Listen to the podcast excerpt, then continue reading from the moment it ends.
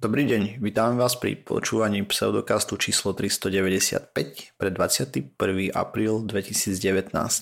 V našom maličkom virtuálnom štúdiu vítam Osirisa. Ahoj. Kupka. Ahojte. A ja som Martin, čaute. Takže chlani, ako sa vám darilo, ako sa máte a čo máte nové?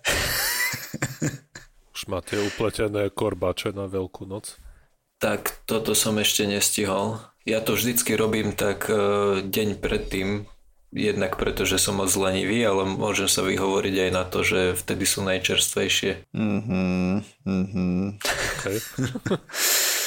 A vy viete pliesť? Ne. Ja. No Nikdy toto. som to nerobil. Budem musieť dať na Discord nejaké naučné video. No, toto. Ale aj tak to nebudem robiť, takže zbytočné. Asi, asi hej. Ale zase idú sviatky obžerstva, nie? No konečne. Ťažké jedlo a tak. Pre niekoho aj piatiky. A... Joiner sa poteší. Je moc dôsledne Hej. dodržiavať a pokyny lekárov. Kázali sa nalievať pivíčkom. No a ja by som chcel takých lekárov. Dobre. Uvidíme, čo sa s tým bude dať robiť. Keď na sebe popracuješ, tiež budeš mať takých. Áno, jedného dňa budem ako Osiris. Joiner. A čo? Joiner. Joiner je tu hlavná Joiner. hviezda. Jaj, no áno, ale Joinerovi nekázali piť pivo, či jemu? Jemu, jemu. Jemu, jemu. Aha, ok, tak Á, v tom prípade áno. Sa opravujem a ospravedlňujem. No dobre. Takže za, začneme najprv tým, že ja mám nejaké doplnenia k poslednému podcastu. Najprv to, že ten Falcon Heavy ako pristal, hej, tak uh, všetko super, avšak uh, more bolo trošku rozbúrené a po ceste naspäť stratili ten stupeň, lebo ho nemali ako pripevniť. Oni tam majú takého robotika, ktorý ho prichytí, ale ten ešte je prispôsobený na Heavy. To ešte ďalší rozdiel je, že keď taký štandardný Falcon 9 letí, hej, tak ten centrálny booster, centrálny stupeň teda pristáva medzi 600 až 700 km od pobrežia a toto bolo skoro 1000, lebo trošku ďalej dostrelil po tej balistickej krivke. No a potom ešte máme nejaké upresnenia k M87 čiernej diere, teda tej čiernej diere, z ktorej máme prvú fotku a tam sme koktali strašne veľa ohľadom toho, prečo je ten tá spodná časť toho akrešného disku o toľko svetlejšia ako vrchná. A je to... Koktali sme. Proste sme to odbili. Áno, Viac menej. Viac menej sme to odbili, takže presné vysvetlenie je kvôli tomu, ako tam rýchlo koluje ten plyn okolo horizontu udalosti. Tá sa mení na plazmu, tá samozrejme svieti a navyše dosahuje pomerne veľkých rýchlostí, priam až blízkych rýchlostiam svetla, relativistickým rýchlostiam a Dopplerov efekt spôsobuje to, že lebo on obieha dookola a jedna vlastne tá spodná časť obrázku podľa všetkého je bližšie smerom k nám a obieha v smere hodinových ručičiek, to znamená, že keď letí smerom k nám, tak sa tá vlna skladá a tým pádom je jasnejšia. A keď letí smerom od nás, tak sa rozptiluje a tým pádom je tmavšia. A preto je to také e, svetlejšie na spodku. A potom ešte ďalšia vec je, ktorú som chcel doplniť, je, že ja som hovoril, že ten obrázok je rozostrený, že sme dokázali zaostriť, čo by sa dalo možno tak povedať, ale správnejšie je asi povedať, že to rozlíšenie, ktoré sme mali, boli, bolo dostatočne malé a ako som spomínal, to preratávanie, hej, lomené 60, lomené 60, uh, lomené milión a tak.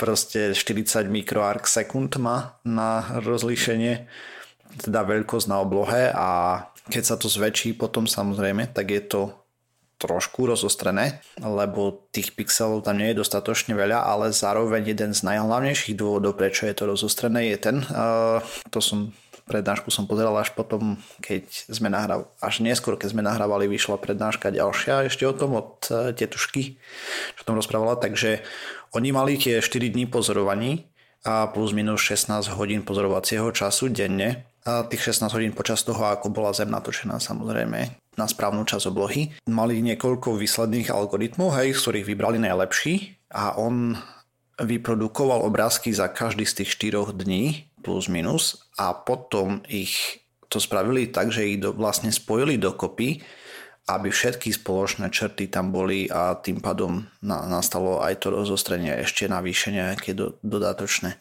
Takže to bol jeden z hlavných dôvodov, pre, prečo je to dodatočné. A potom ešte oni z toho, čo rozprával na tej prednáške, polovicu času pozorovali M87 a druhú polku času sa snažili vytriediť, alebo plus minus nebolo to presne pol na pole, ak to ona tam hovorila, že nevie presný čas, ktorý vytriedili pre Sagittarius A, čo je centrum našej mliečnej dráhy, ale to, ako som už spomínal minule, bude potrebovať oveľa, oveľa viacej pozorovaní, lebo je to výrazne náročnejší cieľ na a zosnímanie, hlavne kvôli tomu, že sa mení asi tisíckrát rýchlejšie. Tým pádom je to problém. Takže toľko k M87 a tak máme doplnené všetko. Keby boli nejaké nejasnosti, ešte stále píšte nám, skúsim doštudovať, dohľadať a doplním. A pozerám, že Kupko má normálne napísanú zaujímavú tému, dajme tomu, takú skeptickú, ceny svadieb a zasnubných prstenov a ich súvis s rozvodovosťou. OK. Takže ako? teda to je? Tak čím drahší prsten, tým viac sa ľúbia, ne? Presne oh. tak. Aha, takže keď vlastne prsten kúpiš, tak tým pádom máš vysokú rozvodovosť, hej? To, to o niečom hovorí, čo ako tú ženu berieš, hej? Do, Alebo... Dozvieme sa neskôr. Alebo svojho partnera. To bola taká téma, ktorú som zachytil v jednom článku a celkom ma to zaujalo. Tak jedného dňa to, sa mi to asi zíde taká štatistika. Rozvodovosti, hej, myslíš? Dobre. A, aby som si zistil, že, že aký drahý snubný prsteň mám kupovať. Máš darovať jablko žene. Čo? Aké jablko? Nie som si istý, že ako to je by nejaká to... obyčaj v Košice? nie, nie, nie. Zasnubné jablko? Zasnubné jablko, áno. to by vyzeralo zaujímavo na prste. Štúdiu, ktorú som našiel, je štúdia z roku 2014. Pozerala sa na 3000 osôb a fungovala cez elektrické, elektronické dotazníky, čiže ľudia iba vyklikávali na stránke dotazník, ktorý mal 40 otázok a na základe toho potom určili nasledovné veci. Na začiatok asi, asi trošku k tomu, k tým prsteňom. Kedysi dávno, do druhej svetovej vojny, nebol veľmi zvyk dávať snubné prstenie s diamantom. Do, pred druhou svetovou asi iba 10% všetkých zasnubných prsteňov boli také, ktoré mali diamant. Pričom na konci 20. storočia to bolo asi 80% všetkých zasnubných prsteňov. A poďakovať sa za to môžeme jednej firme, ktorá mala veľmi dobrú kampaň v roku 1930, kde hovorila teda, že hlavný motív toho bol, že diamant vydrží navždy. Teda keď svojej drahej polovičke kúpite diamant, tak s ňou ostanete do smrti. A potom v roku 1980 mala druhú kampaň, kde hovorila o tom, že, že dvojmesačný plat je, je trochu málo na niečo, čo vydrží navždy. Čiže tým si znova pomohli. No a teda samotná štúdia sa pozerala na, jednak na to, že ako vplývajú ceny zasnubných prsteňov na neskoršiu rozvodovosť tých daných manželstiev a tiež sa snažili pozerať aj na také veci, ako bolo, že koľko stála svadba, koľko ľudí tam mali a, a takéto podobné za, e, veci. Keď prešli všetky svoje algoritmy, tak im z toho vypadlo, že ľudia, respektíve muži, ktorí minuli na prsteň niečo medzi 2 až 4 tisíc dolárov, mali 1,3 krát takú rozvodovosť, ako mali muži v manželstvách, ktorí za ten prsteň minuli niečo medzi 500 až 2000 dolármi. OK, takže mhm. lacnejší uh-huh. prsten dlho, väčšia pravdepodobnosť, že ti vydrží manželstvo, dobre? no nie až tak úplne, preto, respektíve no celkom, lebo zistili napríklad aj to, že tam, kde nedávali prsteň a svadba stála menej ako tisíc dolárov, bolo zase zvýšená rozvodovosť. Ale to mi príde ako taká svadba, že, že sa stretneme a potom v Las Vegas v nejakej kaplnke, kým sme ešte opity sa vezmeme. Mm. Menej ako tisíc dolarov bez prstenia malo zase zvýšenú rozvodovosť. Tak zase nemusí to byť tak, môžu to byť proste ľudia, ktorí nechcú do toho investovať a možno to neberú tak vážne, vie, že sú, mm-hmm. že nie sú nejakí zväzovaní treba s náboženstvom, by to manželstvo držali silou mocou pri živote. Hej, jasné. No a podobná vec bola aj pri svadbách a tam to zase vychádzalo, že ženy, ktoré minuli viac ako 20 tisíc na svadbu, tak mali až 1,6 krát vyššiu rozvodovosť ako tie, ktoré mali od 5 do, do 10 tisíc. No, ceny sú v dolároch, hej, takže... Áno, áno, ceny sú v dolároch a išlo o Američanov. Čo som nestihol, bolo prerátať, že približne koľko to vychádza oproti priemernému americkému platu, že koľko by to približne vychádzalo na, na eura pre Slováka. Takže 3714 dolárov je median mesačný a pre Amikov. Čiže pre nás je to takmer štvrtina z toho. Mm-hmm. Ne, neviem, koľko je medián na Slovensku, ale myslím, že priemer je niečo okolo tisíca, nie? Také dačo. 800? Teda nepamätám si popravde. Čiže ľudia, ktorí boli spolu na svadobnej ceste, alebo mali spolu dieťa, alebo zdieľali nejaké spoločné veci, napríklad, že chodili pravidelne do kostola, alebo boli teda členmi nejakej cirkvy, tak tí mali tiež zníženú pravdepodobnosť e, rozvodu neskôr. Mm-hmm. S tým, že teda zistili sme, že medián amerického príjmu je približne 3700 dolárov, na Slovensku je to niečo okolo 800 eur, čiže približne dajme tomu, že keby že všetky ceny, ktoré som doteraz hovoril, videlíme štyrma, tak by to mohlo nejak možno zobrazovať slovenské pomery. Hm. Na prstne by som mal dávať niečo medzi 100 eur až 500 eur približne, kebyže, mm. kebyže chcem, aby som vydržal čo najdlhšie. Ale teda chalani, vy, vy ste obaja už ženatí. No. Pamätáte si, že, že aké ste mali takéto výdavky? Pamätám. A nebudem ja ich publikovať. ja som mal určite menšie. Ja som mal malé. Ja som mal malú svadbu. Nás tam bolo, ja neviem, mm 20 napríklad, plus minus mm-hmm. pár ľudí, len najbližšia rodina. A ja som mal niečo cez 80, keď si dobre pamätám. No, čiže na svadbe. Vieštec Kupko vám predikuje dlhý a šťastný manželský život. no. Tak za, zatiaľ sa nemýliš. Hej. Len neviem, či tých 5 rokov, či koľko sme spolu, ani neviem poriadne jedli zatiaľ. no tak hádam. Hej hádam to bude fajn. Mm. Dobre, no to je z mojej strany viac menej všetko. Teda viac, nie menej. Je to všetko. OK, a moja témička prišla na podnet poslucháča. Napísal nám malý Vládko. Píše, čaute chalani a martyr. Počúvam každú časť veľmi pozorne. Počul som, že v Kongu zúri ebola. Viete o tom niečo bližšie? Váš Vládko. Takže, milý Vládko, niečo o tom naozaj vieme. V Kongu opäť vypukla epidémia eboli, a, ktorú vyhlásili už minulý rok v auguste, ale bola samozrejme oveľa menej aspoň zatiaľ je tam oveľa menej obetí, než bolo v tých roku 2014 až 2016.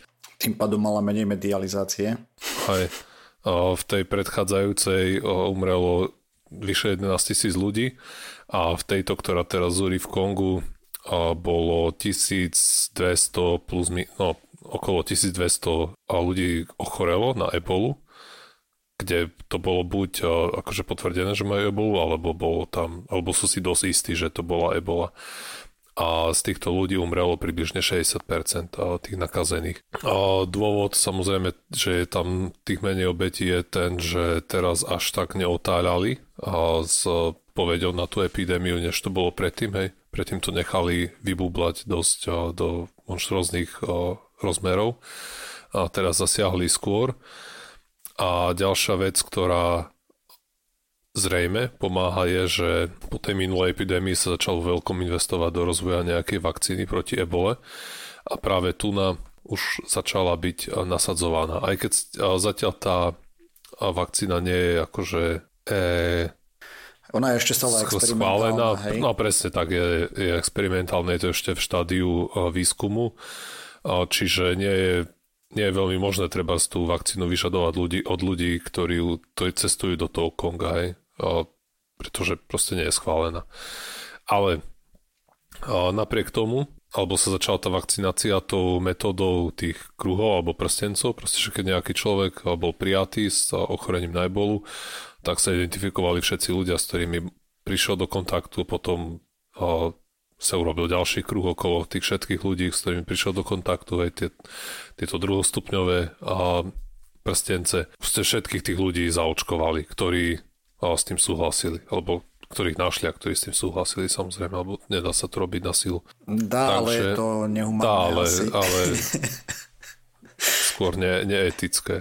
Ako som hovoril, je ochorelo tých približne 1200 ľudí a na základe tých, tých prstencových metód identifikovali nejakých 90 plus minus 90 až 100 tisíc ľudí, ktorí z, chceli zaočkovať, ale z tých asi on 90% sa nechal zaočkovať, takže dajme tomu, že tých 90 tisíc ľudí bolo zaočkovaných a proti teda tou experimentálnou vakcínou proti ebole. Takže z tých, ktorí boli zaočkovaní, 71 ľudí, z týchto 71 ľudí 15 ľudí ochorelo neskôr než 10 dní po očkovaní, čo je tých 10 dní sa ráta s tým, že sa tam buduje tá odpoveď toho imunitného systému. A 57 ochorelo skôr než tých 10 dní, keď ešte tie vakcína, tá odpoveď imunitného systému je plne rozvinutá, tí ľudia sú len čiastočne chránení alebo vôbec. A z týchto čísel proste, keď sa to a, vyráta, sčíta, podeli, vynásoby, a tak nám vyjde, že približne 97% ľudí, ktorí boli zaočkovaní a bolo tam tých 10 dní, ako mali tých 10 dní na, na ten rozvoj imunitnej reakcie, a tak sa dá povedať o nich, že boli chránení pred tou ebolou, a pretože pamätajme, že to sú ľudia, ktorí boli buď viac, viac alebo menej v tých rizikových skupinách, že boli v kontakte s ľuďmi, ktorí boli chorí. Hej, treba to boli čo nové domácnosti alebo proste priatelia, aj s ktorými sa stýkali tí ľudia. Takže to vyzerá tak, že tá vakcinácia proti ebole má nejaké má cel, celkom dobrú úspešnosť, aj keď táto štúdia nebola nejak zvlášť kontrolovaná, bola to len observačná štúdia, že proste sa pozorovalo Aj, a ne, ne, nebabrali sa tam s nejakou kontrolnou skupinou a tak. Hmm, ani sa nerobí v takýchto štúdiách. Pravda, že je, je, je to neetické, ale ako to je v poriadku, hej, ale sú tam tie limitácie toho, ktoré jasne. sú dané z toho, ako, akým spôsobom sú tie dáta pozberané. Mm-hmm.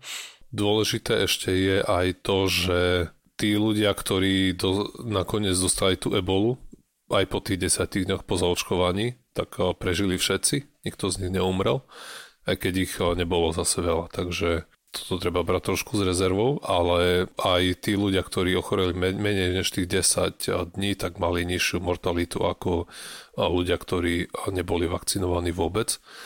Takže Nejakú zatiaľ... Výraznejšiu? neviem, či výrazne.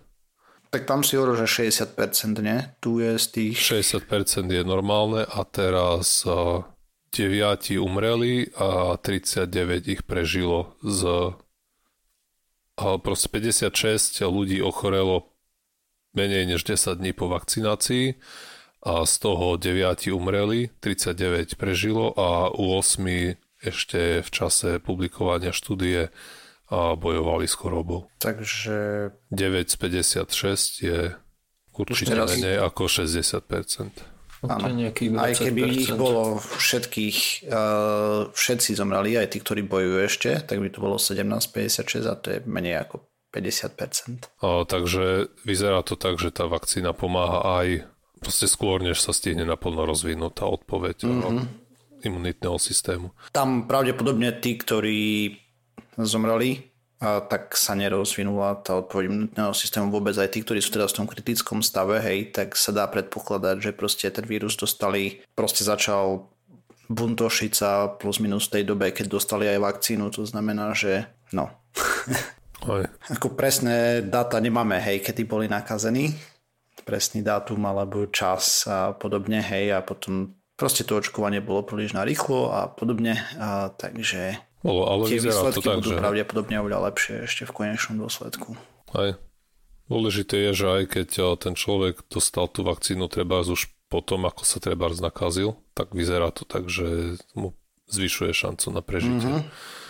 No to celkom dosť. Ne, a neviem, či pre týchto ľudí platí to číslo, ktoré sme hovorili predtým, lebo tam Aha. si spomen, že to je menej ako 10 dní po vakcinácii ochoreli, čiže v čase mm-hmm. vakcinácie ešte nemuseli byť chorí. Ale vyzerá to tak, že aj keby proste keď tam človek príde, že má tie prvé symptómy a dostane tú vakcínu, tak zatiaľ dáta naznačuje tomu, že by mohol mať zvýšenú šancu na prežitie. A ďalšia kľúčová vec, ktorá z tej z toho, z toho vyplýva je to, že tá metóda očkovania, tá prstencová metóda je dosť účinná a v, takýchto, v týchto oblastiach vlastne zvlášť, pretože nie je aj tam ľudia neveria tomu tým zdravotníckým systémom veľmi a už vôbec nie tým centram na liečbu eboli, takže tam sa to nejak plošne tam, tam im to neprešlo aj skúšať plošne očkovať celú mm. populáciu, čo vieme z XY iných chorob, že tam sú tam im to veľmi nevy, nevítajú to s hykaním od radosti. Ne? No to je pravda, ale akože ono, ten spôsob je efektívny, ale je zároveň strašne náročný, lebo tí lekári musia vykonávať takú detektívnu robotu tým, že musia zisťovať, že kto sa s kým stretol, kedy to celé musia prakticky obchodiť. Aj zase ja osobne nemám informácie o tom, aká je tam hustota osídlenia a podobne, hej, to tiež môže zohrávať nejakú rolu a tak. Ale hlavne je to problém, že proste tam chodia aj ľudia zo západu, ktorí šíria totálne nezmysly, hej, a potom... Homeopati bez hraníc. Napríklad. Napríklad. Hej, ako, ako si hovoril, že musia byť detektívy, tak to je pravda, je to náročnejšie, ale zároveň vyzerá, že je to dosť efektívna metóda, aspoň v tomto prípade. A, je, a potom ešte tá Svetová zdravotnícká organizácia aj hovorí, že to riziko v tom Kongu alebo tá nebezpečnosť tej eboli je relatívne vysoká a kvôli tomu, že tí ľudia aj poprvé neveria tým, tým centram, kde by sa mali hlásiť, keď majú ebolu, aj nechodia tam, vyhýbajú sa tomu. Potom ďalšia vec je, že čas od času tam prebehnú nejaké ozbrojené konflikty, čo tiež situácii vôbec nepomáha. Alebo poprvé tí lekári tam potom nemôžu chodiť a po druhé ľudia z nejakých príčin tendenciu odchádzať od ozbrojených konfliktov ďaleko a rýchlo. prečo. Takže a toto aj ešte situáciu ďalej stiažuje. A potom ďalšia vec, ktorá pravda, že tiež nič neľahčie je nedostatok peňazí.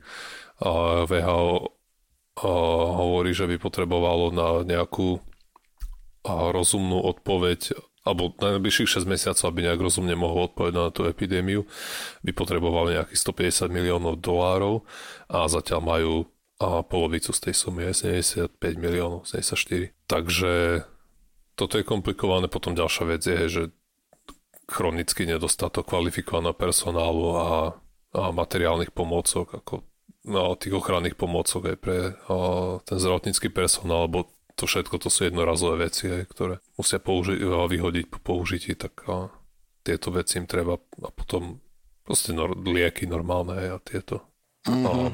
infraštruktúra vieme, že je tam katastrofálna. A vieme, ako sa do toho Konga tá ebola dostala tentokrát, že či vieme o tom, že niekto to tam zavliekol, alebo či to tam tak nejak tlelo od, toho, od tej prvej epidémie. Tak ono to má zasobáreň v prírode, hej, takže... To je, to je problém z hej, že má rezervoár niekde v prírode medzi zvieratami. Hej, takže že netopiere. Aj kvôli tomu sa to pravdepodobne nikdy nepodarí úplne vymýtiť túto chorobu, aj to sa bude periodicky vrácať. Ale neviem, či majú pacienta nula, hej ktorý bol prvý. Ukazuje sa, že vakcína bude celkom slušnou prevenciou do budúcna. Snáď, he. Ale mm-hmm. tak vyzerá to doslúbne. Hej. No a poďme teraz na niečo pozitívnejšie. Teda zároveň aj negatívne. Ja som si tak pozeral uh, Robo Masters, uh, pre ľudí, ktorí nevedia, čo to je, tak je to vlastne čínsky plán na ovládnutie sveta, uh, kde vlastne skupiny tímov stavajú robotov, ktorí sa ostreľujú a do, dopracujeme sa k možným detailom neskôr, ale pointa je, že 2019 ročník má finále teraz v auguste bude mať s tým, že už prvé vlastne kvalifikačné veci prebiehajú, hej, v apríli boli nejaké, keď sa kontrolovali stav robotov a tak ďalej, v maji budú nejaké a turnaje a tak. Takže už tento rok žiadna slovenská univerzita nestihla sa prihlásiť. No a prečo vravím, že žiadna slovenská univerzita? Lebo zúčastniť sa môžu iba študenti denní, alebo doktorantsky, ktorí majú ale na plný úvezok, sú na univerzite a zároveň môže byť iba jeden tým za vysokú školu alebo univerzitu ako celok. V prípade, že by bola univerzita v dvoch mestách, proste, ktoré sú ďaleko od seba, je nejaká väčšia, čo myslím, že na Slovensku nemáme ani taký prípad, ale pre istotu ho spomeniem, tak sa dá dohodnúť s organizátormi a môže vytvoriť po dohode, keď sa dohodnú teda dva týmy za normálne okolnosti skôr k nám pripadá na Slovensko niečo také, že sa univerzity budú spájať, lebo je to pomerne náročná vec. Takže treba sa prihlásiť na registračnom formulári na stránke Robo Masters. A tým by mal mať minimálne 5 až 35 členov a teda minimálne 5 a maximálne 35. Nepotrebujú mať predchádzajúce skúsenosti s robotikou, avšak určite nebudú na škodu a vlastne oni dostanú nejaké úlohy počas celého jeho to, tej stavby robota a podobne, ktoré vlastne prezentujú, že či vôbec sa kvalifikujú na to, aby mohli súťažiť. Hej. Odporúčané sú oblasti vo vedomosti strojarina, mechanika, elektrotechnika, počítačové inžinierstvo vlastne a hlavne umelá inteligencia a počítačové videnie. Podľa stránky je potrebných niečo medzi 15 až 25 tisíc dolárov na zostrojenie celej letky robotov. Dopracujeme sa k tomu, kde jeden robot vychádza na 1500 až 3000 podľa ich informácií, avšak to je už s dielmi, ktoré dodávajú plus minus oni. Tu treba povedať, že diely si tými môžu vyrobiť samé, len musia prejsť nejakou certifikáciou, že sú bezpečné, hlavne batérie, že nebudú vybuchovať a podobne. Takže tá cena by sa možno dala znižiť. Ja, ja neviem, hej. to je len taký nápad. Registrácia plus minus by mala prebehnúť do decembra, alebo tam niekde okolo toho. Na ďalší rok ešte nie sú vypísané termíny, hej, takže neviem, len sú za minulý rok a tam bol nejaký 10. december proste pre, niekto, pre súťaž, ku ktorej sa dostaneme neskôr. Takže tí roboti, ktorých vlastne univerzity potrebujú postaviť, by mali mať špecifikácie podľa manuálu, ktorý im samozrejme je stiahnutelný priamo z stránky organizátora. Len tak mimochodom Robomaster organizuje DJI, to je taká menšia spoločnosť, ktorá vyrába drony. Momentálne funguje na celom svete. V manuáli sú veci ako napríklad napájanie, hej, že dokoľko vatov a aké voltle volty a ampere môžu mať baterky a podobne. A potom sú tam aké lasery sa môžu používať na streľbu, ktoré musia splňať nejaký rozptyl a podobné zázraky, alebo že dielo na projektily môže mať maximálne 20 megapaskalov a napríklad 20 cm dĺžku alebo minimálne 9, čo som tam tak našiel a podobne. A ako som už spomínal, veľká časť robota môže byť vlastnej konštrukcie, pokiaľ splňa nejaké špecifikácie avšak sú tam niektoré štandardizované diely, ktoré musia byť použité. Hlavný... Plameňomet. Nie. Sú to hlavne... Robot je, má plus minus 4 dopadové plochy vlastne, ktoré signalizujú už zásah.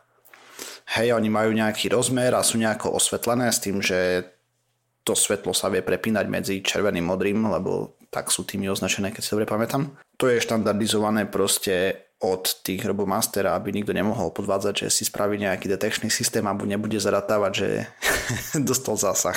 A je tam presne uvedené, ako majú byť namontované, dokonca s akými skrutkami, pod akým uhlom a proste všetko je tam do detailov hej, rozpísané a samozrejme, že tí organizátori preverujú tú stavbu robotov, aby proste súťaž bola maximálne férová. V princípe každý tým potrebuje postaviť 5 robotov a s tým, že majú rozdielne úlohy, teda viac ako 5, ale ich 5 typov.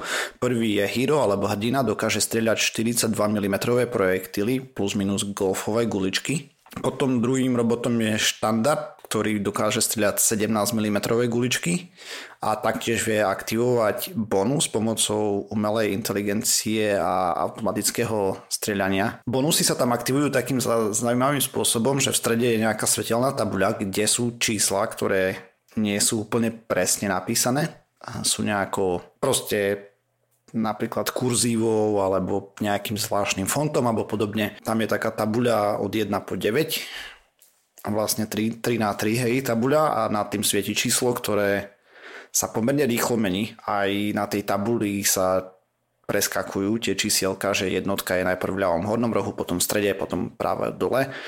To všetko sa deje no sekunda, sekunda a pol plus minus, pokiaľ to tam blikne. A ten robot by mal vedieť vystrieľať kód veľmi rýchlo, takže automatické zameriavanie, automatická streľba na cieľ a takéto veci by mali byť súčasťou algoritmu a umelej inteligencie, ktorý ten robot bude obsahovať. Potom je tam ešte inžinier, to, to je robot, ktorý dokáže nabrať strelivo a odniesť ho robotovi Hirovi, lebo ten začína bez streliva s tým, že tie 42 mm guličky robia väčší, akože väčšie zranenie. Potom ešte majú dronu, čo je vlastne sa vie, teda tým ju vie nejako aktivovať, presné pravidlá sa dokážu líšiť ročník od ročníka, takže ich nebudem veľmi spomínať a tá vlastne ponúka potom pohľad z vtáčej perspektívy, lebo každý robot vidí len od seba. Posledným robotom je Sentry, to je taký automaticky pohybujúci sa robot po koľaniciach, ten strieľal zase tie 17 mm projektily. Takže, a teraz tých súťaží je tam viacej, do ktorých sa dá registrovať. Hlavná súťaž je samozrejme ten playoff medzi týmami, kde a sú nejakí piloti robotov, to znamená, že s nimi chodia a strieľanie a podobne. Proste treba naprogramovať, aby to dokázalo strieľať same. Keď človek strelí spúšť, takže to same zameria a vystrelí, lebo bez toho je to vlastne bez šance. Ceny za túto súťaž sú 15 tisíc dolarov, 45 tisíc a 75 tisíc za prvé miesto. Aj zvyšné miesta majú nejaké drobáky tam, ale tie nebudem spomínať, lebo nezaujímavé. Druhou formou súťažov je technická súťaž, kde robot musí splniť nejaké úlohy s čo najlepším výsledkom za najkračší čas. Vlastne je to súťaž algoritmov a toho, ako robot sa sám vie orientovať v priestore a, a tak presné detaily po registrácii na ďalší ročník. A ani tento ročník ešte neviem, uvidí sa, keď bude súťaž. no a posledným, poslednou súťažou, do ktorou sa dá registrovať je IKRA. A je to vlastne súťaž umelej inteligencie, kde dva na dvoch robotov sú postavení do nejakého bludiska s tým, že sami roboti sa pohybujú bludiskom, sami strieľajú a tak ďalej. Cieľom je spraviť čo najviac uh, zranení nepriateľovi, ktoré sa zaznamenáva. No a potom, uh, ako som spomínal, hej, keby sa náhodou nejaká slovenská univerzita alebo viacej sa spojilo a zaregistrovalo, tak uh, súťaž bude prebiehať niekedy od apríla. Oni začnú stavať hej, tých svojich robotov alebo Niektoré týmy to majú už postavené, celý rok na tom robia. Tým organizátorom posielajú jednak nejaké špecifikácie, videá a tak ďalej, ako sú na tom, že či môžu postúpiť ďalej, či sú kvalifikovaní. A tiež sa overuje, že či je to bezpečné, aby tam fakt niečo nevybuchlo a podobne. Napríklad projektily sa strieľajú pod tlakom vzduchu, hej, a je tam, že to natlakovanie nesmie byť robené zo zastrčky na stene toho kompresora alebo tej stlačenej nádoby, ale len myslím, že ručne alebo cez nejakú baterku maximálne s nejakým výkonom. Proste všetky špecifikácie sú detálne popísané. Je to veľmi zaujímavá súťaž, ponúka študentom priam neskutočné možnosti, ako si presvičiť to, ako vedia programovať, ako vedia vyvíjať umelú inteligenciu, ako vedia zostrojiť robota ako kvalitne, lebo samozrejme, keď akýkoľvek dobrý algoritmus im nepomôže vôbec nič, ak e, sa im robot rozsype po ceste. hmm. A podobne. Takže ja osobne chcem vidieť, že ďalší ročník 2020, tam budú aspoň dve slovenské univerzity súťažiť, o prvé miesto. No, no, nerobím si nadeje. Zatiaľ to valcujú Číňania, čo si budeme klamať. Ja sa rozhodne chystám zapojiť. Ak nás počúvajú nejakí študenti, dajte vedieť kamarátom. Jedna vec, členom týmu musí byť, ešte raz, lebo som buchol do stola, jedna vec, členom týmu musí byť niekto z univerzity, profesor alebo podobne, kto má podpisové právo za univerzitu alebo niečo podobné, proste organizačná proste osobnosť, ktorá môže preberať nejaké... Uh, proste kto to bude zastrešovať a isté. Aj bude hlavný komunikátor a tak vlastne. Ste šéf. Tak, priložím linky na YouTube a podobne uh, z toho, ako to vyzerá. Je to fakt super, teda pre mňa. Súčasniť sa nemôžeme, nikto z pseudokastu dá Kupko môže, vlastne on je ešte na škole, my zvyšní sme už mimo. Takže Smola, je to čiste pre univerzity projekt, ako vravím, je to projekt na ovládnutie sveta a vlastne snažia sa vytvoriť umelú inteligenciu, ktorá nás tu potom všetkých vystrieľa. Takže treba sa zapojiť, aby sme aj my mali svojich vlastných robotov, nielen Čína. Takže takto. Skrátke k tomu kým si začal iba rozprávať o tom, tak si hovorím, že to neznie až tak zle, to by som možno nakecal nejakých spolužiakov, ale čím ďalej si, si rozprával, tým menej sebavedomo som sa cítil. tak kde treba začať, hej? Určite tam nepríde tým, ktorý tam... On, tá súťaž prebiehala v Číne už roky. A myslím, že minulý alebo predminulý rok, teraz som si to nepoznačil presne, prvýkrát to bolo medzinárodne spravené. S tým, že napríklad tá súťaž umelej inteligencie posledný rok bola v Montreale. Len tá hlavná súťaž, kde sa stredajú tí roboti medzi, sem, medzi sebou, prebieha v Shang, Shenzhene, to je vlastne čínsky Silicon Valley plus minus. Ešte je to tam rozdelené, že Čína, Hongkong a neviem, tam tie oblasti okolo azijské majú svoju podsúťaž. Mm-hmm. Svet a ešte nejaké ďalšie e, veci majú svoju a potom na konci je finále nejaké plus je tam nejaká divoká karta a tak. Je to zaujímavé, treba si pozrieť videa a možno sa nájde niekde na Slovensku univerzita, ktorá si na to trúfa. Viem, že napríklad na technike v Košiciach uh, strojári robili na robotickom futbale, keď si pamätám. A možno ich to zaujíme. Možno aj o tom vedia, možno sú už zaregistrovaní, neviem sa pochváliť. Ale v každom prípade by to bolo veľmi super, keby že tam vidíme nejakých našich študentov v tomto zápasiť. Minimálne v tej umelej inteligencii napríklad alebo v konštruktorskej súťaži. A po prípade tam stačia len dvaja roboti, hej, dvoch robotov postaviť, keď som tomu dobre porozumel. A po prípade v tom 5 na 5, no len to už je... A teda tých štandardných robotov sú tam dvaja alebo traja, hej, takže je to asi 7 na 7 alebo 8 na 8, už presne neviem. Ale proste 5 rozdielných robotov sa stavia 5 druhov. S tým, že jeden inžinier myslím, že môže byť na ploche jedna drona, jedna sentry a jeden hero a potom dvaja alebo traja títo štandardní strelci ktorí vedia bonusy aktivovať a samozrejme oni vedia strieľať po iných robotoch. Rozpoznávanie obrazu, automatické zameriavanie a tak ďalej je tam proste to a hrá sa štýlom hrá sa štýlom deadmatch, že snaží sa zničiť supera, alebo... Mm, ono to funguje takým niečo? spôsobom, že, že máš bázu, teda ten, ten veľký turnaj, hej, kde sa strieľajú medzi sebou. Uh, posledný, posledný rok bol takým spôsobom, že máš základňu, ktorá má štít, ktorý nevieš rozbiť, pokiaľ nezabiješ aspoň jedného nepriateľského robota. Ten inžinier vie opravovať robotov, alebo napríklad aj keď ťa rozbijú úplne, a s tým, že rozbijú, ty máš virtuálny život, hej, a cez tie plochy, mm-hmm. tie guličky nerozstrieľajú robota na sakmar. Áno, áno, áno, hej, ale jasné. proste len zasahujú tie cieľané plochy, ktoré preto sú označené, aby... Cez... Áno, áno, rozumiem. Zakázané sú napríklad zrkadla a takéto veci, ktoré by stiažovali rozpoznávanie toho obrazu, hej, tam všetko je veľmi dobre popísané. Vlastne keď zabiješ prvého robota, už je jedno, že či ho inžinier oživí alebo nie, tak na baze spadne, teda na základni spadne štít a tu vieš potom rozstrieľať. Mm-hmm. Ak nikto nezabije nepriateľského robota a nezničí základňu, tak sa potom ráta, kto spravil viacej zranení nepriateľovi. Je to celkom dobré na pozeranie, teda aspoň pre nás nerdov niektorých.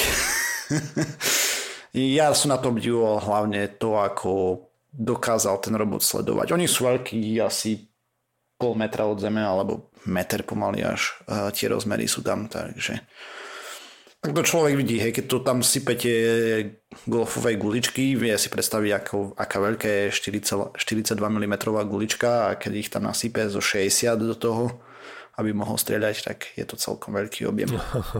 To hej. Takže je to super.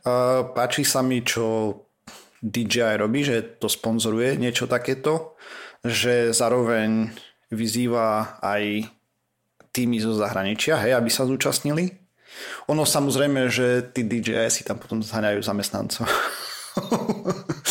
Ale to už je, to, to je vedľajší účinok. Primárny účinok vlastne aj pre našu univerzity by mohol byť, že študenti proste by videli výsledok toho, čo programujú a je to proste super. Takže tak. Okay. OK. A vlastne sme sa dopracovali na záver, mám taký pocit? To je správny pocit. Správny pocit. Takže toto je už koniec časti 395, 396 vyjde 28. apríla 2019. Johnny nám hovorí, že by sme mali povedať, o čom budeme rozprávať. Takže chlani, o čom budete rozprávať? Ty vole, počkaj, ja som niečo mal vybrané, ja som za... Aj ja? Ešte som to písal na Discord. Aha. No dobre. No? A ja som chcel hovoriť o kliešťoch a tom očkovaní a tým, ten bordeli, čo prenášajú. OK. Kupko? A ja by som chcel rozprávať o tom, že aký je rozdiel medzi tým, keď čítaš knihy a počúvaš audio knihy. Mhm, super. A ja sa pokúsim dohnať všetky vesmírne správy, ktoré som zanecha, zameškal za tú dobu, alebo teda kvôli iným veciam som sa k ním nedostal. Napríklad teraz kvôli Robo Masters a to je Osiris Rex Hayabusa 2 a potom ešte nejaká tá exoplanéta a tak hore dole. No a tým pádom sme už úplne na konci, takže ďakujeme, že nás počúvate, že nás podporujete, nájsť nás môžete na www.pseudocast.sk, najlepšej stránke na internete, na Facebooku, YouTube a, a potom Spotify. na všetkých možných a nemožných podcastových agregátoch a, áno, a Spotify. A ten Apple, jak sa volá ten? No, iTunes. Apple, Apple iTunes, Podcast. iTunes. A podobne. Takže Čaute. Čau. Ahojte.